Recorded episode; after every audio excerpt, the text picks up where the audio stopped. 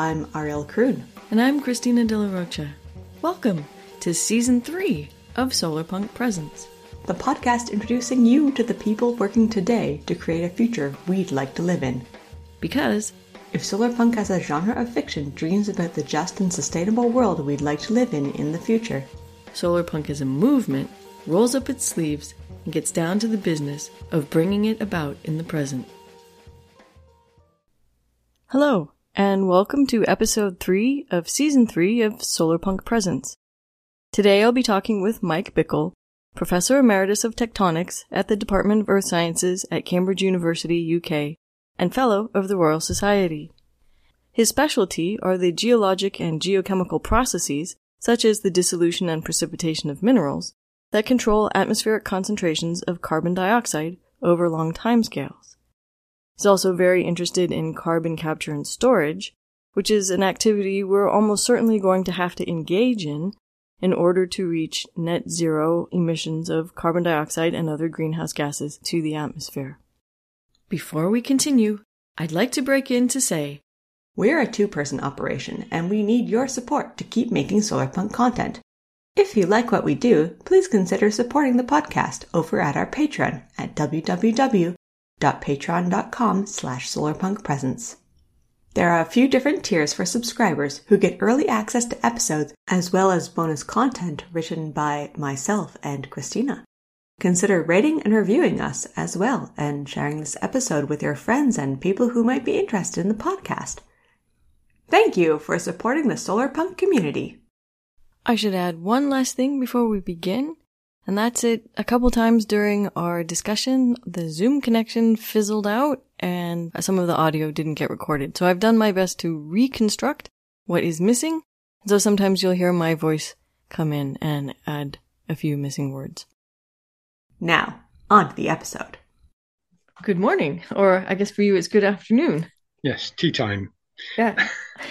okay. Oh dear, I've interrupted a very important moment. Um, well, thank you for talking to us today about carbon capture and storage, which is a little bit of a controversial topic. So it's always nice to know some of the facts behind it. But I also realize that carbon capture and storage means different things to different people. So maybe we should start by settling on a definition of carbon capture and storage for our conversation. So, are we talking about trapping power plant and other chimney emissions of carbon dioxide and storing them safely away somehow? Or are we talking about extracting carbon dioxide out of the atmosphere and storing it safely away? Or are we talking about both of these things? I think we're really talking about all things. So ultimately, we want to capture carbon from anthropogenic sources that are going into the atmosphere, like particularly like power plants, but also industry in general and agriculture if possible. And when it comes to the mechanisms we can use a variety of mechanisms like growing forests, putting rocks on fields that trap some CO2, or pumping it underground and storing it permanently.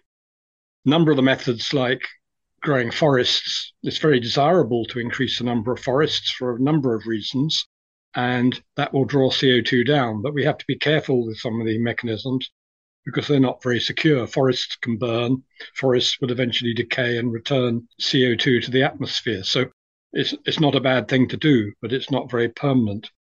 I think the biggest and the most necessary mitigations are going to be one, not emitting CO2, which is hardly carbon capture and storage, but turning to renewable power. And then secondly, capturing CO2, capturing it from existing power plants if necessary, capturing it from industry. And I would argue that we're going to need to capture a significant amount from the atmosphere if we're going to avoid the worst uh, impacts of climate change. And to give a, an idea of the scale of the problem, is that at the moment, the IPCC forecasts, that's the International Committee on Climate Change, predict that if we start reducing CO2 fairly drastically in 2020, remember that's three years ago now, by 2050, we need to be removing about uh, five gigatons a year from the atmosphere. And by 2100, maybe 10 gigatons a year from the atmosphere, which is about the same amount we're emitting at the moment. So it's now 2023. And although emissions have not increased. They've been roughly constant since 2010. They're still going up, so it's getting even more urgent. And it takes five years or more to build big plants. So, if, for example, the UK was going to increase its uh, renewables by increasing offshore wind, which is one of the major sources here, basically we'd have to increase the capacity by about four times by 2030 and about 20 times by 2050. This, uh, sorry, four times the present rate of increase by 2030. And since it takes, as I said, five years or so to build big plants, big wind farms, or big carbon capture projects, there's actually no sign of that happening yet. We're just not building them fast enough. So we're, we're going to overshoot, in my opinion. Okay, so that preempts my second question, which was Are we at the point where we absolutely need to do this? So it sounds like we were past the point where we absolutely start we're past the point this. where we could do it more cheaply. When it comes to air capture, uh, it probably costs four times as much or more. It's, the costs are uncertain because nobody's done it at scale yet. They're four times or more than, say, capturing from a power plant. Okay, well, I mean, would... that sounds that's that four times more doesn't sound that shocking to me because it must be so much easier to capture this highly concentrated carbon dioxide coming out of a, a chimney than to say it is it is more easy but uh, yes it's the amount of plant you have to build to do it. It's the same. Basically you have a at the moment you have a solvent. You dissolve the co2 in the solvent and then you heat the solvent and boil it off. A bit like distilling in a way. And that has an energy penalty and obviously the energy needed for that has to come from a renewable energy source if we do it at scale. Yes, the other thing I calculated if we're capturing about 10 gigatons carbon from the atmosphere at a cost of $100 a ton, that's about a trillion dollars a year, which is a large sum. But remember, the banks cost us a trillion dollars or cost the US a trillion dollars in 2008 mm. by going bankrupt. So it's not an impossible sum. No, no, it isn't an impossible sum. But the technology are we at the point where we could do this if we could spend a trillion dollars a year pulling carbon dioxide out of the atmosphere and storing it somewhere? Yes, we should do it. We should be spending sums of money like that on switching to renewables and investing in carbon capture and storage. Yes, it's going to be slow to develop that because we then need, you know, something like a thousand big carbon storage sites, geological storage sites, pump it underground, which is the cheapest and safest way of storing CO2. Uh, and the only one that has will have the capacity to store enough CO2. And those those sites will take five or ten years to develop each. So let me ask you, what are these storage sites like, and and how do you keep the carbon dioxide in them? Carbon dioxide at pressure gets significantly denser. So if you inject it below about a kilometer depth in the Earth's surface, it makes a much denser fluid, i.e., it occupies less volume. So the first thing is we want to inject it at those depths. And then secondly, although it's much denser, it's less dense than the water that fills pore spaces in the rock. So it tends to rise. So we need to inject it into porous formations like sandstones. And then we need to have a cap rock made of something like clay that is quite impermeable. And these sorts of formations are very like the formations that oil is found geologically, where that's been that's light and that's been trapped for millions of years. And in fact, it's the same as formations where natural CO2 has been trapped underground in the same sorts of formations for millions or tens of millions of years. So geologically, it's been shown it's quite plausible that we can leave it down there for a long time. So the expenses are compressing it and pumping it down, and the geological work to make sure that the site is safe. And they've been doing this at a number of sites for quite a number of years. And one of the most famous is Sleipner in the North Sea, where they've been injecting a million tons. A million tons of carbon dioxide per year, starting in 1996. So they've stored, you know, getting on for 25 million tons there, and there's no sign of it escaping. And once it's stored and trapped under a cap rock, there's other processes that'll make the storage much more permanent. It dissolves in water and it'll precipitate carbonate minerals that lock up the CO2 in solid form. So I don't think there's any doubt that it works. Okay. It's just a cost. Yeah, and and the Earth is big, so a thousand sites is entirely is entirely feasible. It's feasible, and there there is the capacity, suitable storage sites to uh, store the amounts of CO2 we need for the next 50 or 100 years, basically. So carrying out something like this would require the collection, storage, and transportation and further storage of a lot of carbon dioxide. I'm thinking right now about how dangerous carbon dioxide is because it may float compared to water, even as a condensed liquid, but as a gas, it's heavier than air. And so I remember there was a lake in Africa, um, a volcanic lake that was one of these lakes that stratified.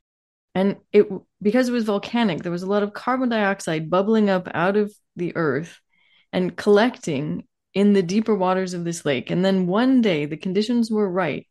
And after decades, the water column mixed and released this huge cloud of carbon dioxide gas that rolled down the mountain and settled at the deepest point because it was heavier than air and suffocated like an entire village worth of people, and thousands of people died.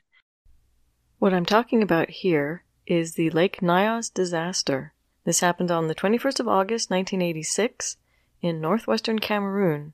And this overturning of this lake, into which a lot of carbon dioxide had accumulated over decades, as it was being volcanically released um, and was trapped in the deep waters, when this lake overturned and the cloud of CO2 came out, it killed 1,746 people and 3,500 livestock because the overturning of this lake triggered the release of somewhere between 100,000 and nearly 2 million tons of carbon dioxide.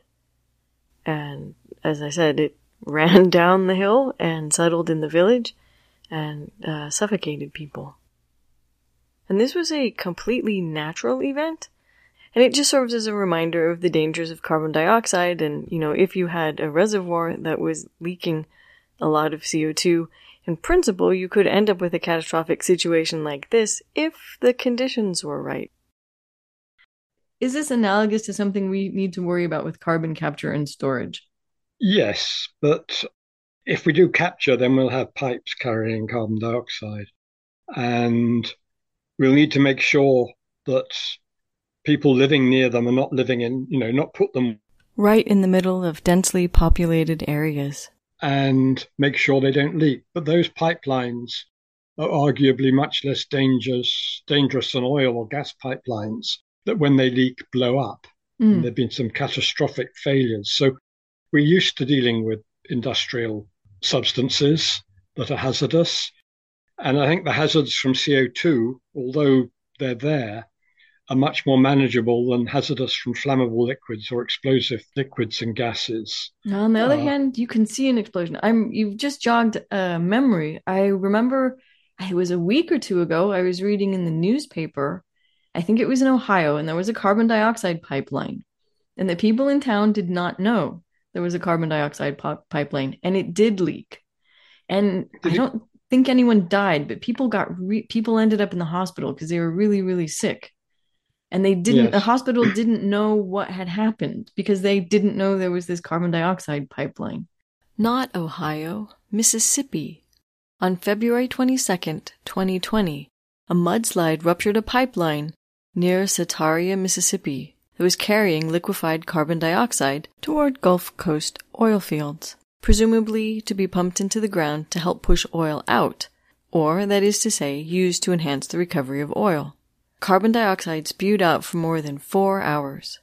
In the confusion that followed, 45 people ended up being hospitalized due to carbon dioxide poisoning, and some of these people are still suffering ongoing effects. It was only through the heroic efforts of first responders that no one died.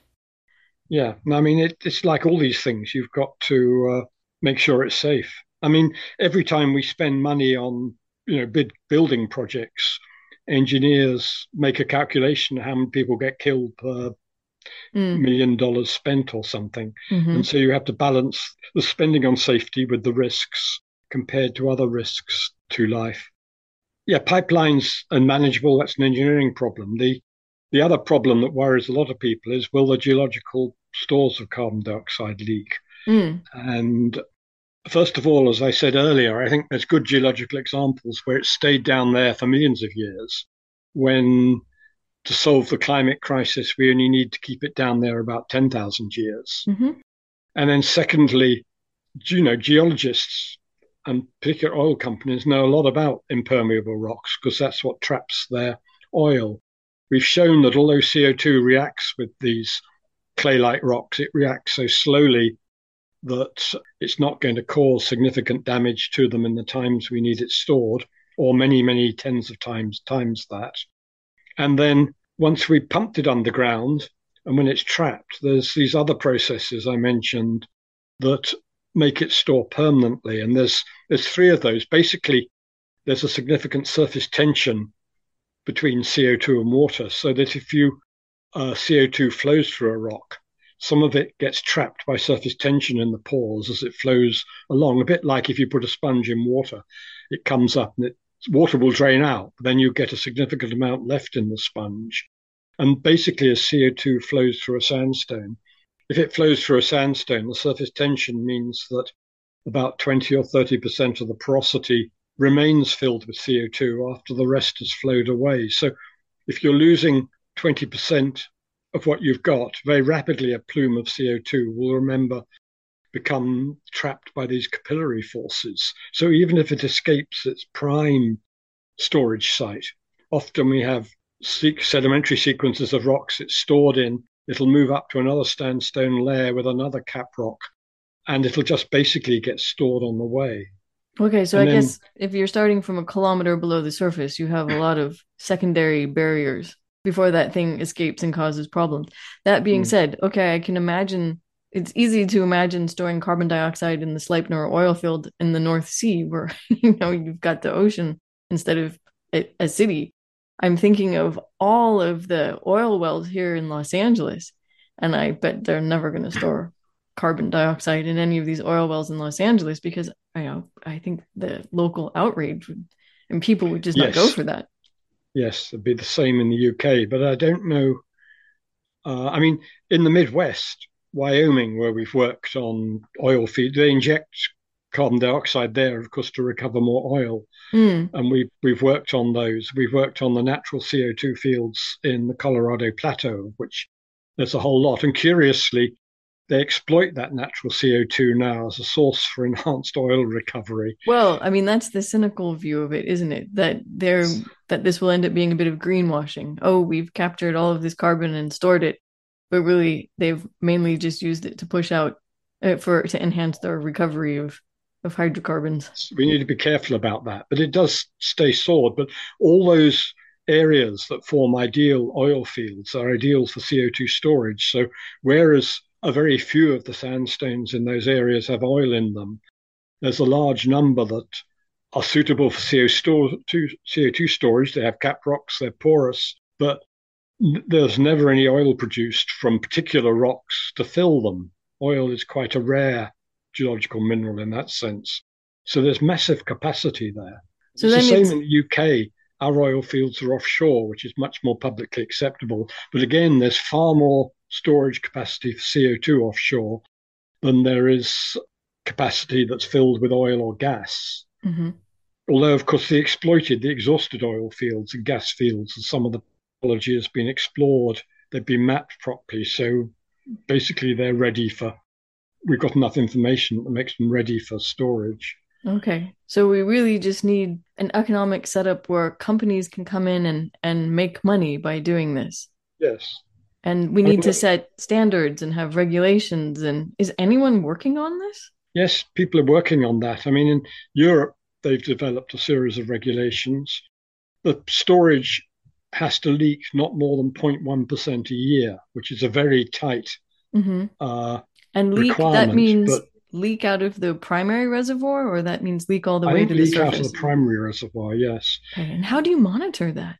Uh, that's a good question. Oh. But you can you can follow where the CO2 is using seismic. images, you know, Mhm, sending mhm. sound waves into the earth and looking at the reflections. And for example, at Sleipner in the North Sea, they've done this very successfully with multiple surveys every couple of years over, after over the last 20 years or so.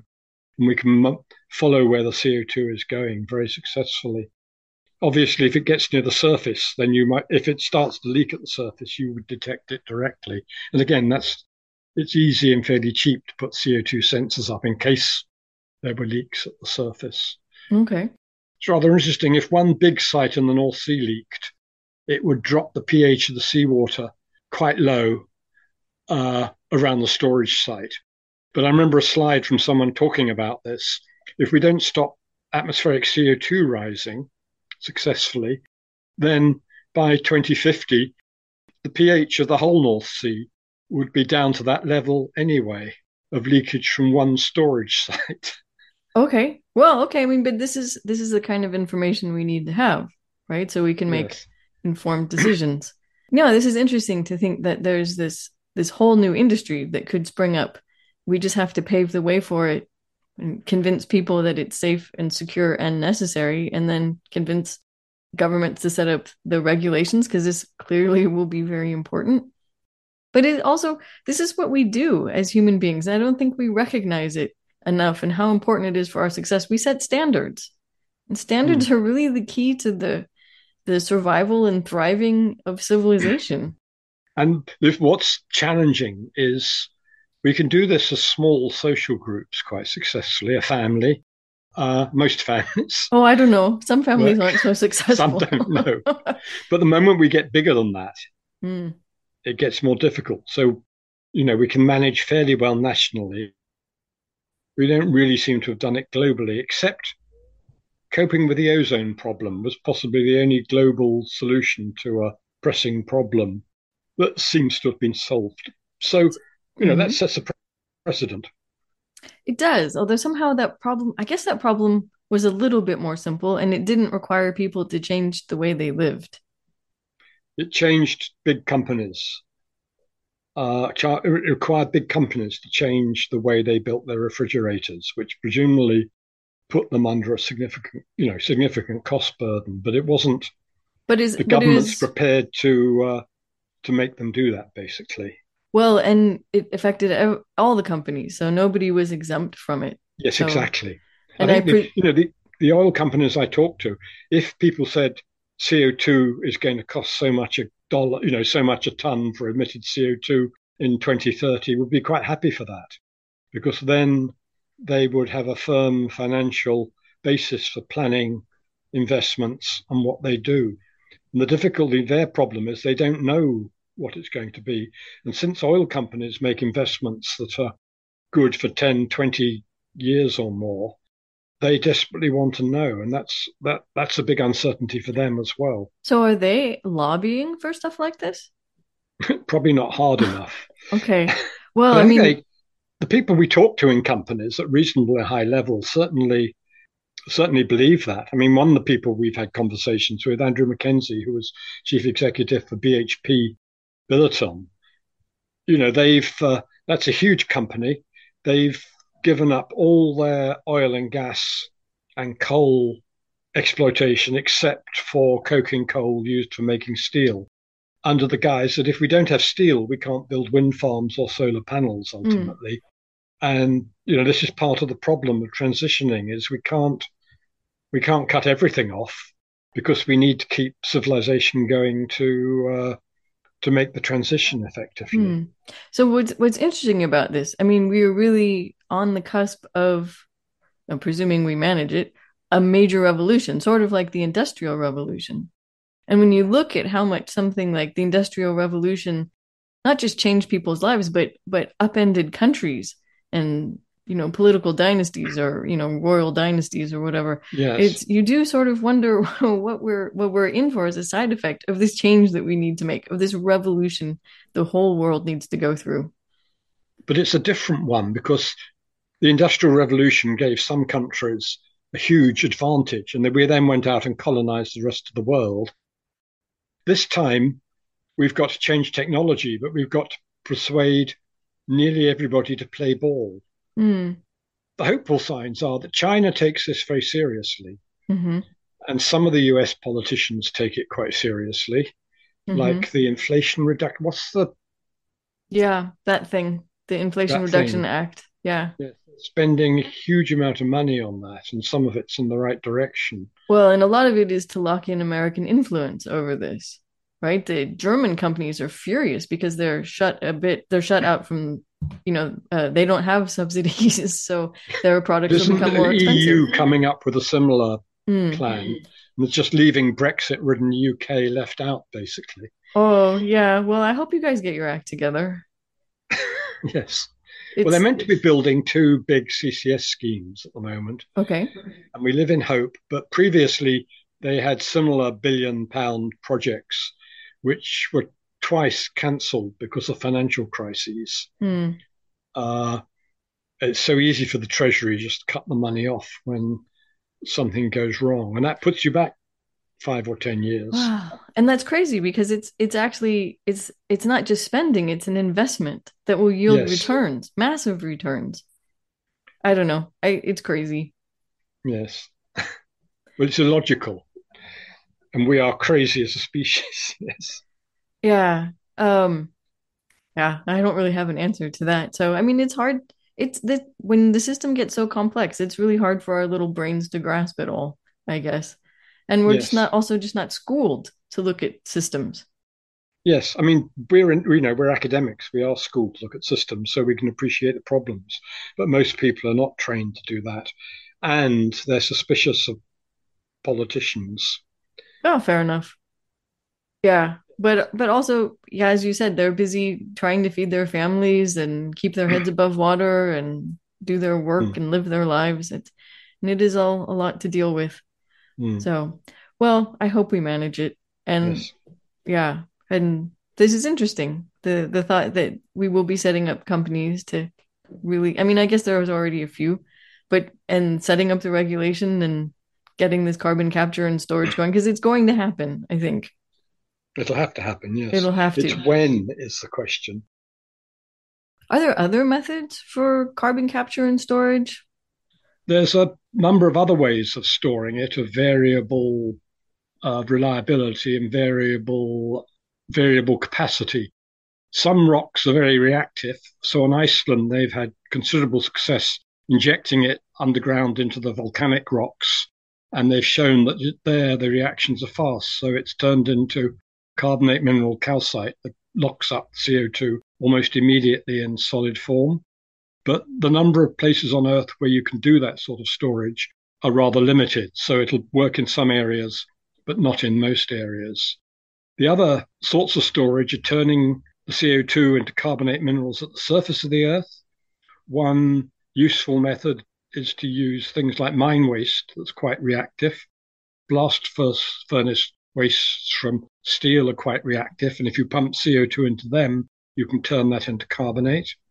Another method that's very popular at the moment and is widely touted and used as a CO2 for selling CO2 credits, in fact, is fertilizing fields. So again, you scatter reactive minerals on fields and CO2 dissolves in rainwater and a natural process reacts with these minerals and dissolves the CO2 in water and then that may be precipitated.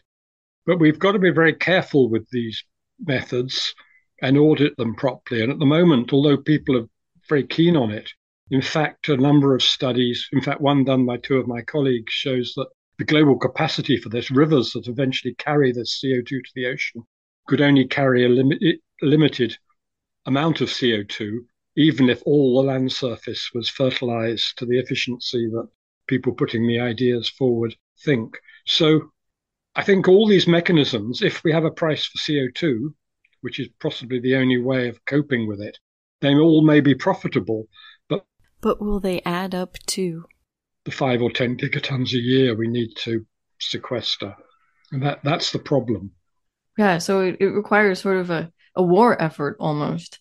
It requires a war effort, yes, but Okay. not as expensive as a war. Well, and hopefully with not so many dead people. but well, that too. But I mean, you don't.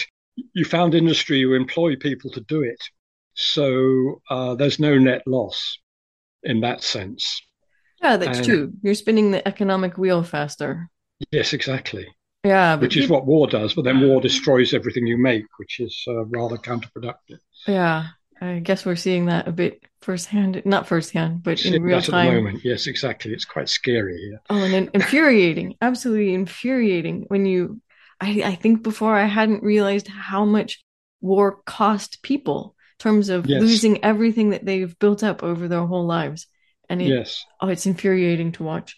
war's been going on Forever. just because Ukraine is rather close to us. Yeah.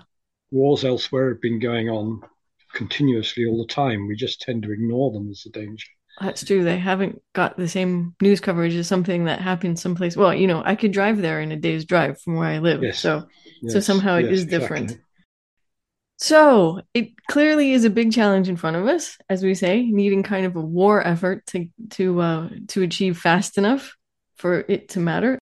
So do you think we'll manage to stabilize or even decrease the concentrations of greenhouse gases in the atmosphere in time? Uh, in time to avoid the truly scarier prospects of solar radiation management, where we're doing things like shooting sulfate aerosols into the atmosphere or taking some even more drastic measures to shade the Earth from sunlight in order to stop global warming.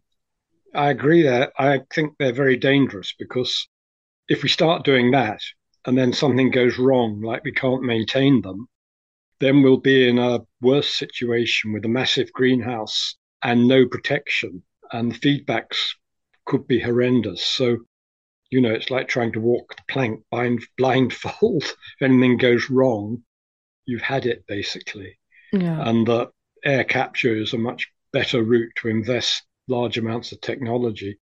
I think the real difficulty with implementing all these things is that the public don't like spending money when it's their money.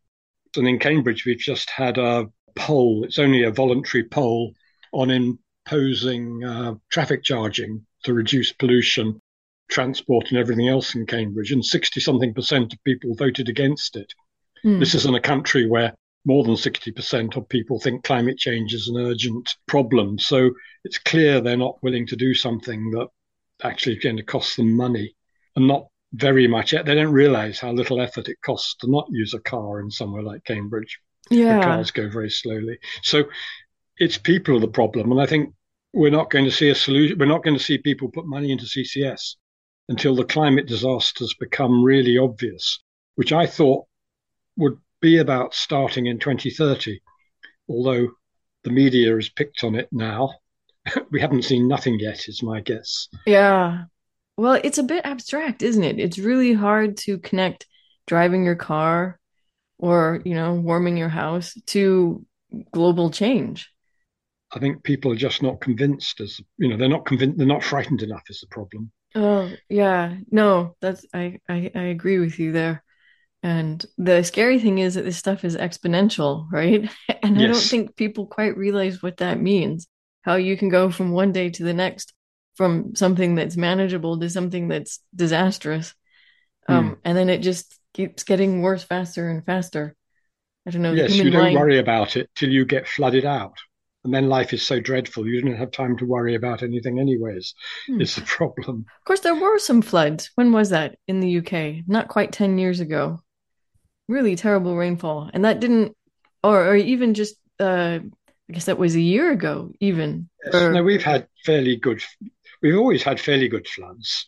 okay. and continue to build on floodplains and everything else to make them and cut trees down to make them worse. Yeah, again, from a public perspective, from my perception, you know, do I know if they're getting worse? Uh, yeah, we had very bad floods in York, where my daughter lives, for example, but she lived high enough up not to be affected, of course. Mhm. Yeah, that's true. There have always been horrible floods. I am thinking of Cambridge, which is built right Mm. on the fens, but Yes. there's this, you know, centuries old uh, flood mitigation devices, essentially. Um, and so flooding is probably not as bad now as it used to be. Um, you know, a couple of centuries ago, people don't Yeah. have to live on the island of Ely. They can actually live down by the river. That's what's changed. They built, they didn't live in the flooded. Yeah, historically, they didn't live in the areas that got flooded if they could help it because they had historical memory. And then they drained the fens. Now we're waiting to see whether the floods, as sea level rises, whether the drainage can cope, of course. I mean, the fens would be amazing if they were reflooded, although I guess a lot of people live there now. So yes, yes. um, so I think you know, although it would take a miracle for either of us to be around to see it, what could the world 50 years from now look like in terms of successful carbon management? Well, I think they will have moved to essentially 100% renewables with carbon capture and storage to take care of emissions that are impossible to remove. Some industrial processes produce CO2. Uh, cement making for a start, but we may replace cement with other materials, although that might have a huge cost. Uh, steel making produces CO2, although again, you can probably reduce the amount of CO2. And agriculture, land use change. But I think 50 years, they'll be in the middle of trying to cope with the mess, i.e., trying to reduce atmospheric CO2, coping with the impacts of climate change, which will be far more expensive than they are at the moment. And of course, what's worrying, if we have significant climate change, you then have significant movement of refugees, which leads to a lot of social and uh, economic instability. And so, how the population, you know, global population copes with that in 50 years is is unknown, but we haven't been very good at coping with instability in the last few hundred years or few thousand years. So, or even the last five years or 10 years. I'm thinking nothing's changed very much. No. I mean, look at what happened in 2015 in Europe with the, the stream of, of refugees coming in from places like Syria and yes. how disastrously we handled that and how unkindly we handled that. And then you, we ended up with with things like Brexit as a result, partly as a result of that. And people yes. are not very tolerant of suddenly having all of these people come in. And yet, these people are not the people who've created the climate change problem for the most part. No, I mean, in the UK, yes, it's a big political problem. Well, I mean, it's it is also a big political problem in Germany, where I live now. Well, yeah, uh, but maybe on the positive side, Will we be running on fusion power in 50 years? Have minimized agriculture's release of greenhouse gases and through carbon capture and storage have brought carbon dioxide concentrations in the atmosphere back down to 280 parts per million. So you seem to be skeptical that we will have reached that level of success in 50 years. I think we might in 100 years because I think it's going to take us 50 years to implement all these technological fixes to stop CO2 increasing, basically. Fusion power would be nice if it works economically, but I suspect we can run on renewables if it doesn't. It's a matter of what's cheapest and where you are. So there's you know there's a number of renewables here in the UK we've got lots of wind power the US has got lots of wind power in fact and solar if we cover every building in a city with solar panels, and there's no reason not to do that. And they're cheap enough now, they pay. We could generate huge amounts of solar power. When it comes to energy storage, batteries are getting much, much more efficient. Whether we can build them all, these are questions that may take time. So I think, you know, the number of the technological fixes are there. It's a matter of implementing them, and that's what'll take time. Mm. Yeah, you know, I just uh, flew in to Los Angeles uh, like 36 hours ago, something like that. And it is amazing you you when you you come in over the city and there are these millions and millions of roofs and hardly any of them have solar panels. And it is so really? sunny here. You just think these people are crazy. Why aren't they doing is this? that because power is still so cheap in the US I that really, they can't be bothered? I don't know what the reason is. I really don't know. I, it's stubbornness, I think, on some level. Because mm, even in the UK, they pay. Okay, they pay. You know, it takes a few years to get the money back. So, mm-hmm. uh, I think if once more people have electric cars, then the interest in generating electricity with solar panels will go up because you know then that's free fuel. Yes. Whereas here, and the electricity don't... prices have gone up in Europe. Yeah. Hugely. Yeah. Yes. yes. In the last year, it's been crazy. Um, mm. But also in Europe, at least, okay, I'm talking from a Californian perspective where we don't really need to heat, although I guess some people air condition their houses. Um, but where I live in Germany, and obviously where you live in the UK, you have to spend a lot of money keeping your house warm. And so yes. switching over to a heat pump is very enticing, especially if you can couple it to to solar panels. Which yes, except of course you need the heat. I mean, this is a problem with heating is in the winter in a cold snap, the amount of gas heating used in the UK is order of magnitude or two more than the sort of electricity usage. Mm. Okay. And one thing that the government needs to do urgently, which is holding us up in the UK, is make them develop the electric power grid so it can cope with all these things. Because if we have heat pump, if the heat pumps as the mechanism, if we use electricity for heating, then we have to be able to deliver a lot more electricity. And although they increase the efficiency of heating, you get about three times as much heat out of a heat pump as you would from an electric fire, for example. Mm-hmm. Uh, you still need you'll still need a huge amount of power delivered in cold snaps in these in European countries. Yeah, US com, com, a lot of the US as well, in fact.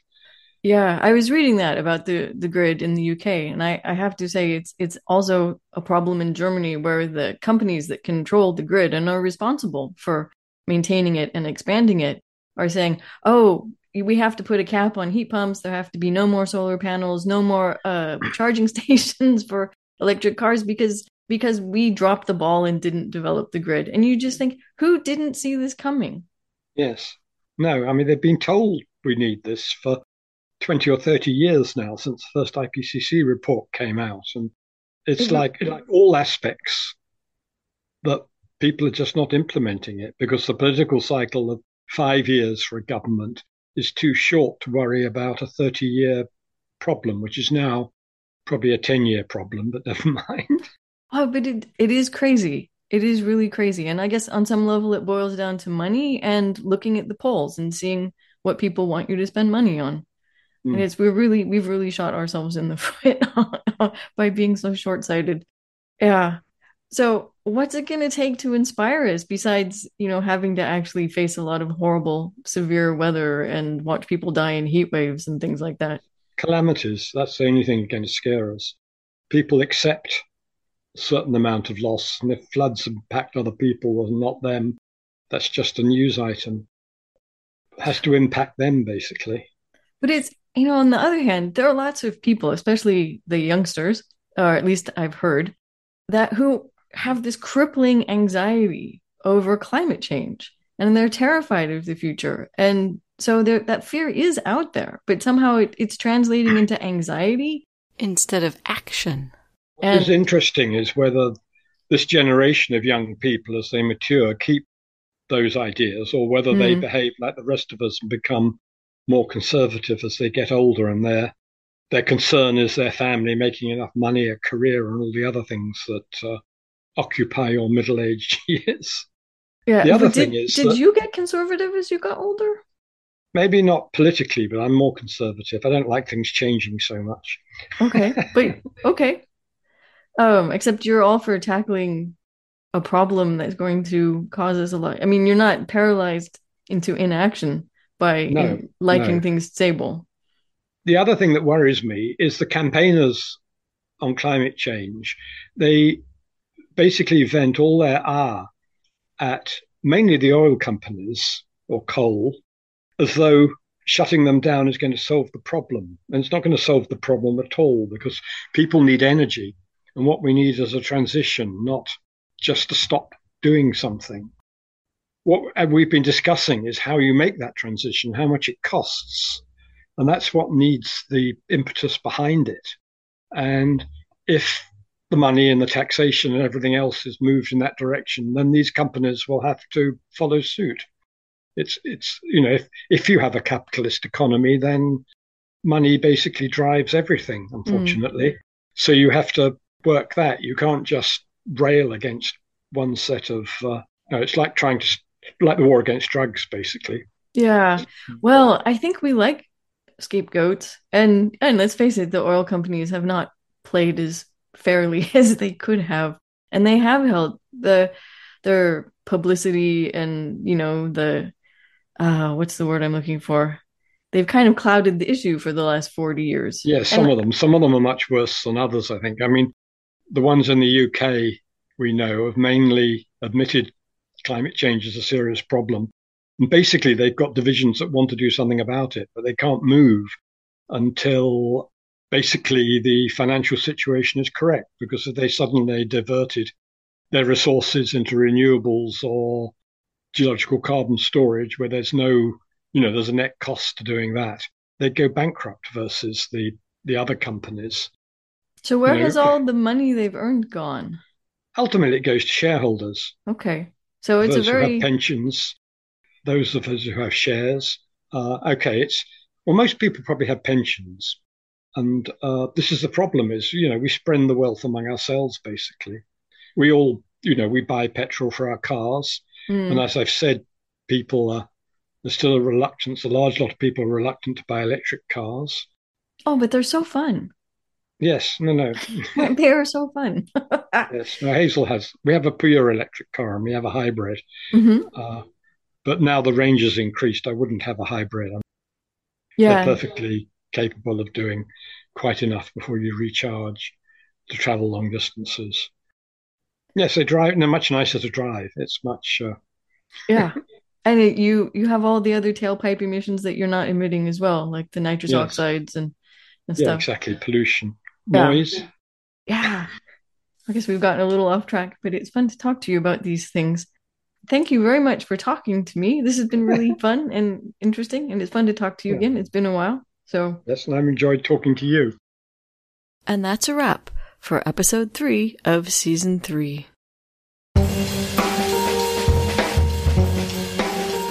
Thank you for listening to Solarpunk Presents, a podcast hosted and produced by Ariel Kroon and Christina De La Rocha.